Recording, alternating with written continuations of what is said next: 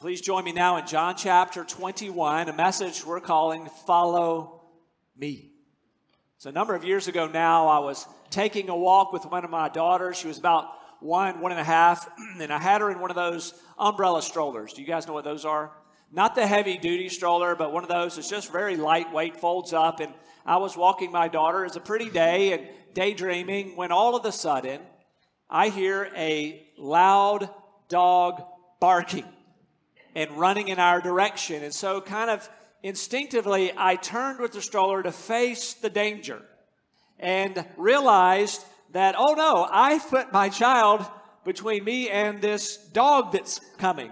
And so that I quickly, in a millisecond, I corrected that, put the baby behind me, and then got between myself and the, and the child and the dog.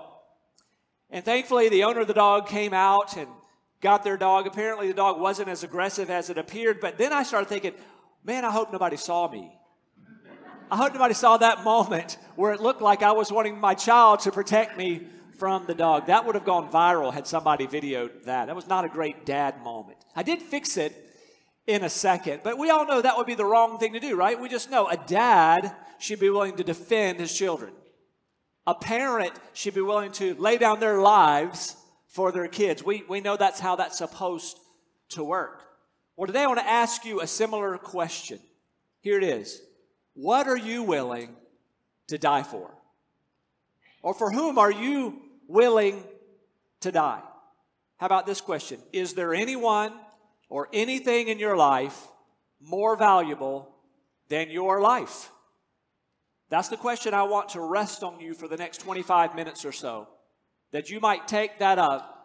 Am I willing to die for someone, or for something, or do I think my life is too precious for something like that? Now, I've had a head start on you with these questions, obviously meditating on this all week. I know all of us, we're going to die one day, and we don't get to choose when and how it's going to happen. And we all have a script we hope the Lord will use. Most of us think to ourselves, well, I'd like to live to a ripe old age. I'd like to be healthy all the way up to the end. I'd like to die in my sleep. You got the same script? I'd like to die in my sleep peacefully, and I would like to add painlessly. That's kind of how we all would like to go. But we don't get to write the script. God gets to write the script on how we came into this world and how we will leave this world. But the question I have is this Are you willing to lay down your life for someone today? Would you do that? I started thinking about this and I thought, would I lay down my life for others? I would. So first I thought about my family. And you know, you run those home defense scenarios and you think, I would, I would rise up to any threat to my house to protect my family. So if we had the bump in the night, I wouldn't be waking up Joy. Hey, Joy, go get him. What is it? You go get it. We, we laugh because that's not the right thing to do. I certainly wouldn't run to the children's rooms. Hey, get up, get up. Go protect me. No, he's no. I, am willing to take on the threat. I think about who else would I be willing to die for? I think about our church family. And so we all watch the news. We know these scenarios. They run through our minds. I'm so grateful for our safe team that's always looking. They're in here in the room with us and they're, they're, they watch around. I'm so grateful for them. But I think about if we had one of those situations, I also would want to defend you. The pastor just means shepherd. And the impulse Uh, it should not be to run. Now, we all know what I might do with a stroller. So, in these moments, but what we want to do is we want to protect. We want to take care of those entrusted us. But ultimately, when you think about who would I give my life for, it's my Savior.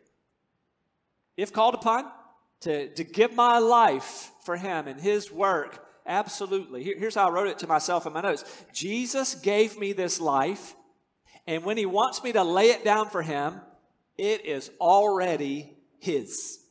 You do know that, right? Every heartbeat that you have, that's given to you by God, is his. Your life is his. Every breath is from him. Your life is already his. And if he calls for that life to be given for him, it's already done. So today we're going to think on this question For whom am I willing to die? Would I lay down my life for Jesus?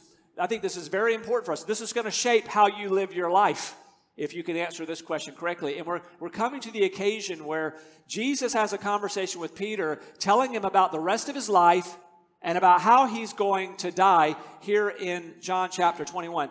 I believe this message will be hopeful. I believe it will be inspiring, but I know it will not be comfortable as we take this on. Our context is Jesus has just restored Peter. Remember, Peter denied Christ before the crucifixion at the time of the arrest. Remember that? There in the courtyard of the high priest, people said, Don't you, do you know Jesus? Know, I don't know him. I don't know who you're talking about. He failed miserably. Now, this is after the cross, after the resurrection. We saw it last week as we walked through John 21, where Jesus restores Peter to himself and recommissions him into his service. And in that same context, same conversation, we come to John 21 18. Jesus said to Peter, Truly, truly, I say to you, when you were young, you used to dress yourself and walk wherever you wanted. But when you are old, you will stretch out your hands, and another will dress you and carry you where you do not want to go. Look at verse 19. This he said to show, but what, by what kind of death he was to glorify God. And after saying this, he said to him, Follow me. Did you notice with me that Jesus tells Peter that he will die for him? Jesus tells Peter that Peter is going to die for Jesus. Now, Jesus has just recently died for Peter and died for the sins of the whole world. now, Jesus tells Peter that it's going to go the opposite way. There's coming a time in the future where, Peter, you're going to die for me. And he even tells him how he's going to die for him. Jesus uses the language of crucifixion here. He says, You will stretch out your hands. And Peter knew exactly what he was talking about. Everybody there would have known what that's talking about. That's, that's one of the ways they would describe crucifixion here. Now, Peter, we know earlier, had said, I'm willing to die for Jesus. In fact, all four gospel writers describe that moment in the upper room where Peter said, I'll die for you. Matthew 26, Peter said to him, Even if I must die with you, I will not deny you. Mark 14, 31. But he said emphatically, If I must die with you, I will not deny you. It says, and all the disciples said the same thing. Luke 22, verse 33. Peter said to him, Lord, I'm ready to go with you both to prison and to death. Then John 13, John records it too. Peter said to him, Lord, why can I not follow you now? I will lay down my life for you. And remember, Jesus said, Will you really? Peter, before the rooster crows, you will have denied me three times. But we talked about it when we came through that passage. Peter was sincere, but just in that moment, there in the courtyard of the high priest, when people question him, well, in that moment, he didn't feel like laying down his life for Jesus. Now he's scared. Now he wants to preserve his life. But Jesus says, Peter, it's going to come to that. In your case, my plan for you, you're going to be faithful until death. And right after telling him that, did you notice the words? Follow me. And we're going to see that Peter did indeed follow after Jesus, even with that there. Now, as I thought about what Peter heard that day from Jesus, I, I would not have wanted that information from Jesus.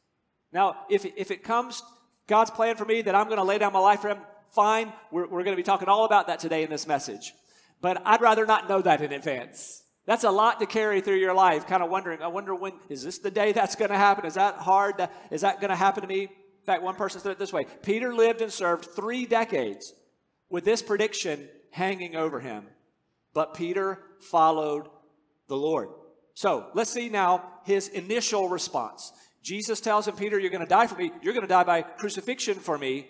Now, Peter's initial response, verse 20. Peter turned and saw the disciple whom Jesus loved following them. The one who also had leaned back against him during the supper and had said, Lord, who is it that's going to betray you? When Peter saw him, he said to Jesus, Lord, what about this man? So that's his initial reaction. Hey, Lord, you just told me that I'm going to die for you by crucifixion at some point. What about John? Is, is, he, is he also going to be a martyr for you? I love how that's recorded in the scriptures. That's such a real capture of what actually happened. What a real human response. And everything we know about Peter, another one of those things is he's just processing some huge news. He just blurts out, hey, wh- what about him? And you and I are familiar with that kind of temptation. When we're going through something difficult, we are prone to look around and think, well, who has it easier than I have it? Why can't I have life like they have it? I remember doing this years ago when we arrived on the field in Central Asia by the way, you know when you when you sign up to go overseas with uh, with IMB, you they don't put you somewhere you don't ask to go. They let you know the options where people are needed. you pray about it, and then you you apply to go to that role. And so that's what we did. I begged the Lord to send me to the location that we ended up in. But when you get there, it's hard.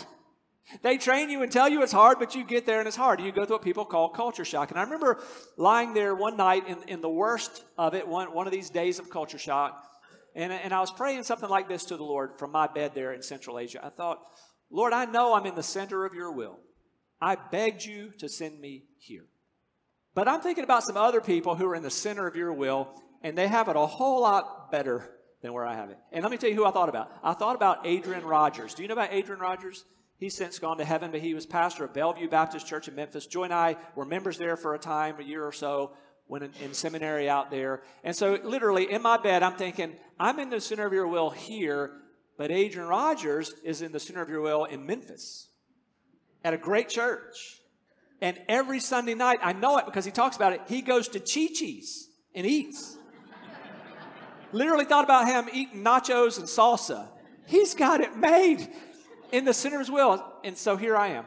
Then, then the other thought I had, I remember just processing it. I thought, and here I am, right where you called me, right where I begged to be. But there were people who went through orientation with me in some really nice places in Europe. You're letting them serve where they go to little nice cafes anytime they want to. And here I am. Listen, you don't have to go overseas to begin comparing your circumstances to somebody else. You can do it right here. Maybe it's a health struggle you have. And you think, I don't, I don't know why, God, you're letting me to have all these health issues when I see all these healthy people around me. Maybe it's a single adult. Lord, I don't know why you have me single and so many other people that I know are married. Then among the married people, Lord, I don't know why you're allowing us to have such marriage struggles when all these other couples seem like they're happier than we are. Oh, Lord, I don't understand why you're letting me have prodigal children who don't love you when other people have children who are faithfully walking with you. Oh, Lord, why are, why are you letting me struggle so much financially when I see all these wealthy people and they can do whatever they want? They have no cares in the world. We're tempted oftentimes to compare ourselves to others and we are drawn to envy and jealousy. But Jesus says to Peter, you need to drop that comparison. You need to drop those unhealthy questions. Look at his response to Peter, verse 22. Jesus said to him, If it's my will that he remain until I come, what is that to you? You follow me. We're going to come back to that point, but John now inserts a clarification. So John's the one being talked about here where, you know, if I if it's my will that he live until I come, what's that to you? Well, John tells us that a rumor had started about that that people began to think, well, John's been promised he's not going to die. So John addresses that here real quickly, verse 23. So the saying spread among the brothers that this disciple was not to die, yet Jesus did not say to him that he was not to die. But if it's my will that he remain until I come, what is that to you? This is the disciple who is bearing witness about these things and who has written these things, and we know that his testimony is true.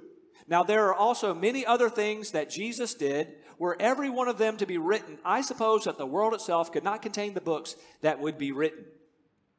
Let's come back to the main point. Let's come back to verse 22. Jesus said to Peter, If it's my will that he remain until I come, what is that to you? You follow me. Jesus is saying, Peter, that's not your business. That's not your decision. That's my decision. I love it. Jesus, if, if that's my will, did he live until I come again? That's completely my will. That's really none of your concern. A reminder for us that God has different specific plans for each of his children. We have the same ultimate mission if we belong to Jesus. That mission is to follow Jesus wherever he leads and to make him known. We have the same ultimate eternal destiny. If your faith is in Jesus alone, you are destined for heaven. You get to enjoy Jesus forever. Same eternal destiny. But until then, we have different specific assignments from the Lord. Our circumstances are going to differ. And let me remind us that even our rewards will differ. Now we understand, saved by grace through faith. You can't earn it at all. You're saved as a gift. Put your faith in Jesus, free gift. But hasn't Jesus told us repeatedly According to your faithfulness, he will reward you. We don't know how he does this rewarding, but if you're faithful, he'll reward. Unfaithful, less reward. And so, those who get these very difficult assignments from the Lord and they're faithful in that, God, however he chooses, is going to reward that. But here's our point no matter how challenging, whatever his calling, our job is to follow Jesus. Our job is to follow his will, his path, his assignment. So Peter's initial response, not so great. But I want you to see now his real response. Peter's faithful response. Impressively, Peter learns that he's going to be a martyr for Jesus eventually, and he does exactly what Jesus says. He follows him with great courage. Peter's life becomes exemplary as one who followed Jesus no matter what the cost. And we're going to see this together now in several impressive ways. First, notice with me that Peter was faithful to preach the gospel. Peter was faithful to preach the gospel even when he was threatened not to do so. Acts 4, verse 18. So they called them and charged them not to speak or teach at all in the name of Jesus. But Peter and John answered them, whether it is right in the sight of God to listen to you rather than to God, rather than to God, you must judge. For we cannot but speak of what we've seen and heard. Don't you love the courage? He's now being told, don't talk about Jesus. He's not denying Jesus now. No matter what you say, we're not fearing you, we fear only God. Well, they kept preaching and they got arrested again. Acts 5, verse 27. And when they had brought them in, they sat them before the council, and the high priest questioned them, saying, We strictly charged you not to teach in this name, yet here you have filled Jerusalem with your teaching, and you intend to bring this man's blood upon us. But Peter and the apostles answered, We must obey God rather than men. The God of our fathers raised Jesus, whom you killed by hanging him on a tree. God exalted him at his right hand as leader and savior to give repentance to Israel and forgiveness of sins. And we are witnesses to these things, and so is the Holy Spirit, whom God has given to those who obey him. Listen. When they heard this, they were enraged and wanted to kill them. But a Pharisee in the council named Gamaliel, a teacher of the law held in honor by all the people, he stood up and gave orders to put the men outside for a little while. And Gamaliel calmed them down. And so they didn't go forward with a plan to have these men killed, potentially crucified on that day. Peter was courageous in the face of these same ones who did instigate the crucifixion of Jesus. He's talking to these same people, same high priest, same Sanhedrin. He's not afraid of them. Notice this also. So Peter was faithful to preach the gospel. Peter's also faithful to suffer for Christ. Acts 5. And when they had called in the apostles, they beat them and charged them not to speak in the name of Jesus and to let them go. Then they left the presence of the council rejoicing that they were counted worthy to suffer dishonor for the name. And every day in the temple and from house to house, they did not cease teaching and preaching that the Christ is Jesus. He's faithful to preach, he's faithful to suffer. Now, this, Peter was faithful to call other believers to suffer for Jesus. He had a theology of suffering. Now, he learned from Christ and he teaches other believers. Places like 1 Peter 3, the, the letters that Peter wrote he teaches what Jesus taught him. 1 Peter 3:14. But even if you should suffer for righteousness' sake, you will be blessed. Have no fear of them, nor be troubled. But in your hearts, honor Christ the Lord as holy, always being prepared to make a defense to anyone who asks you for a reason for the hope that is in you. Yet do it with gentleness and respect, having a good conscience, so that when you are slandered, those who revile your good behavior in Christ may be put to shame. For it is better to suffer for doing good, if that should be God's will, than for doing evil. Or 1 Peter 4 1 Since therefore Christ suffered in the flesh, arm yourselves with the same way of thinking, for whoever has suffered in the flesh has ceased from sin, so as to live for the rest of the time in the flesh, no longer for human passions, but for the will of God. And then Peter indeed eventually was faithful to the end. The New Testament doesn't give us the exact occasion and give us the details, but we do know that he was crucified in Rome under the Emperor Nero. There's a tradition in church history that says that Peter was crucified upside down. Can't necessarily verify that, but that's what the church has kind of passed on through the years. In Fox's Book of Martyrs, we have this statement Jerome saith that he was crucified, his head being down and his feet upward, himself so requiring because, because he was, he said, unworthy to be crucified after the same form and manner as the Lord was. So we know he was crucified as he died as a martyr because that's exactly what Jesus said would be the outcome. And this tradition that Peter said, I'm not worthy to die in the same way, you're going to have to do this for me, inverted. Apostle Peter was a martyr just as Jesus had told him in advance. One writer said this In spite of the gruesome details Peter heard about his death, he must have taken comfort and joy in hearing that his death would glorify God. Peter's love for Jesus and his desire to obey and glorify him were evident throughout the rest of his life and ministry. Peter indeed had loved Jesus more than anyone else, more than his own life. He indeed spent his life tending to God's sheep and, and feeding them and being faithful until the Lord called him home. So now, this what's your response? What's your response? And let's come back to that question Are you willing to lay down your life for Jesus? Are you willing to lay down your life to follow Jesus completely, no matter what the cost is? Are you willing to give your life literally for Christ?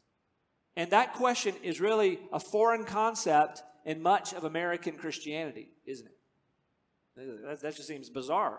Somebody might be here going, I don't think God would ever ask that. And, uh, and, we, and we don't want that. It's not like we look forward to persecution. We're not, we're not asking for martyrdom.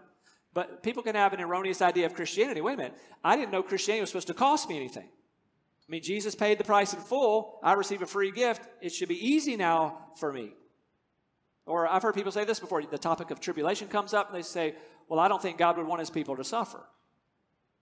Well, hold on a second. So I think we can only have that view if all we read are little devotional books. So, so nothing wrong with some devotional books, a little, little uh, scripture snack for the day and a happy thought. But if all you have is a little scripture snack and a happy thought and one of these little books, they're never coming to suffering passages that are throughout the Bible because you're reading that to get a little pep before you go to work. That's why, in addition to whatever devotional you might use, you must go to the scriptures yourself and read systematically through books of the Bible so that you don't miss this overwhelming teaching that you are laying down your life as a Christian to follow Him. It's normal Christianity. Nobody has duped us. This is, this is what he has told us here. Goodness. And we also have the prosperity gospel that's all across America and all around the world, sadly, that teaches that if you have enough faith, you won't suffer. You have enough faith, you won't get sick. You give enough money to the TV preacher, then, then you're going to have no problems.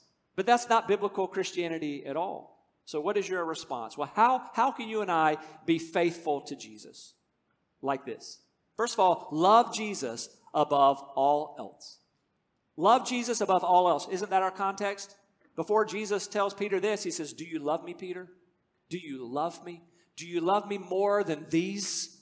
And that's where you and I need to be. Lord, I do. I love you. I estimate everything else in my life and everyone else in my life. I love you above all else. And this isn't a new teaching either. Mark 12 30 Number one commandment you shall love the Lord your God with all your heart and with all your soul and with all your mind and with all your strength. Paul lived this way Is he estimated what's valuable? Christ more valuable than even his life. I love Acts 20, verses 22 and following. Paul said, And now behold, I'm going to Jerusalem, constrained by the Spirit, not knowing what will happen to me there, except that the Holy Spirit testifies to me in every city that imprisonment and afflictions await me. But I do not account my life of any value, nor as precious to myself, if only I may finish my course and the ministry that I received from the Lord Jesus to testify to the gospel of the grace of God. I love that. Jesus, you're more valuable to me than my own life.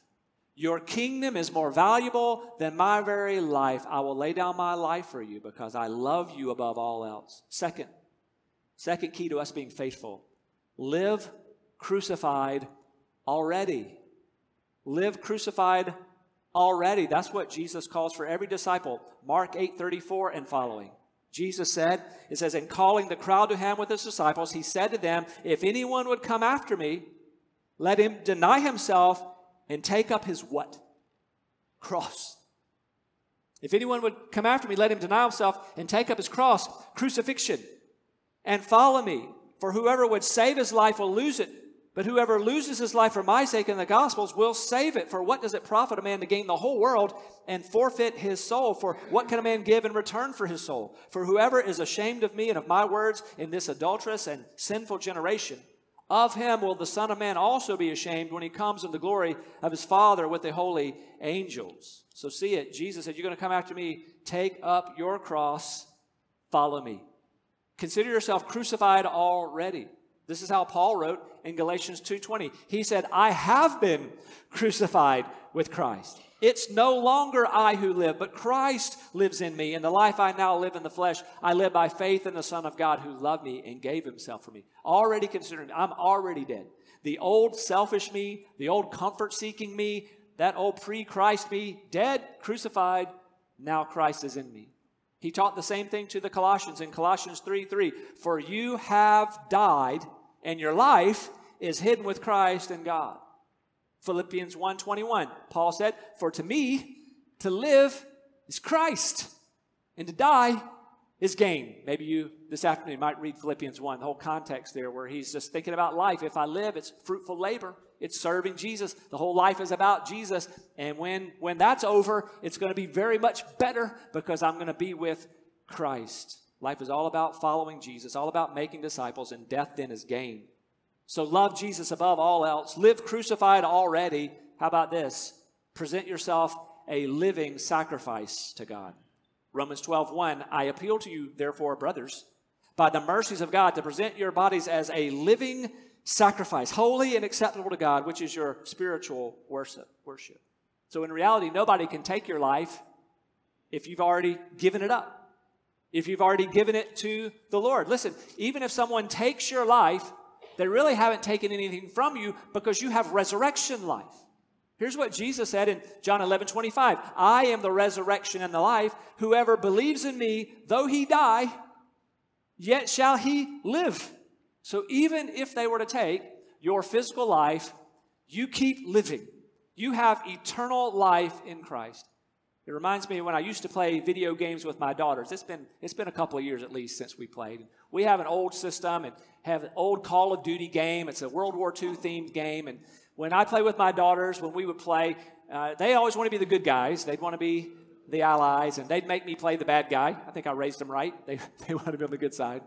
And then we'd play, and I was terrible at the game. Uh, especially when I play my middle daughter, Lindsay. She's got a great sense of direction in real life and in the video games. I have a terrible sense of direction in the real world. You put me in a game scenario, I'm lost there too. She would often say to me, Dad, I know exactly where you are. I think, I don't know where I am. She'd pop up behind me and take me out over and over again. It's very humbling. But I would be so courageous playing that game because I knew what happened. If she takes me down, guess what? I'm coming back. They called it respawning. In the Bible, we call it resurrection. They take your life, you keep on living, you live forever in paradise with the Lord. To die is gain. We're just about how can I be faithful like Peter was called to be faithful. We want to be faithful thinking about these things. And then this, let me add to this be inspired by the martyrs who've come before you. Be inspired by the martyrs who've come before us. And so think about Peter. Isn't it inspiring? A man with weaknesses like you and I have weaknesses. And then we see him after the resurrection, commissioned by the Lord, being told this news, and we see him not, not blinking from there on. I, I will follow Jesus, knowing the cost that's coming for me. Aren't you inspired by that? Paul, the same way we look at all the apostles, we think all of them died as martyrs, other than John. Uh, we think that John lived to an old age, but he suffered in that, even exiled, and he suffered a lot himself. But we're inspired by that. But, but even beyond the pages of Scripture, aren't you inspired by people in our time who've laid down their lives for Christ? I want to mention for us again our own Cyd Mizell. Cyd, a member of Staples Mill Road Baptist Church, when she launched out to go serve in Central Asia. A lot of us knew Cyd well. Uh, this church family uh, who were here at that time knew Cyd well, and she sensed God's call to go serve in Central Asia. And there she laid down her life for Christ. Before going, she asked this congregation to pray for her, and I want to read you her words what she was asking this church family to pray for her before she went out in 2005. She wrote this Please pray that I will live by faith and not by fear, that I will focus my heart on God and His sufficiency rather than on my situation and inadequacy. Pray that I will hunger and thirst after righteousness, that my greatest desire and passion will be to please and glorify God with my life, and that I will have a deep hunger for the word and for prayer. Pray that God will provide ways for me to build relationships with women in the city where I'll be living. Pray that God will already be working in the hearts of the women that I'll meet. She goes on to say this Pray that I will be bold in my witness, taking advantage of every opportunity the Lord gives me. She said, Thank you for your prayers, Cyd. And this was written on March 20th, 2005. Then, about three years later, in January of 2008, she was abducted and killed, and we all grieved and still grieve, still miss our dear sister, but, but inspired. She could have served anywhere in the world. Everybody who knew Cyd, loved Cyd. Any team on earth would have said, Would you come serve with us on our team? But she sensed God's call there, and she served faithfully unto death. She's not the only one. Another one is in 2004, a 38 year old Southern Baptist worker, Karen Watson.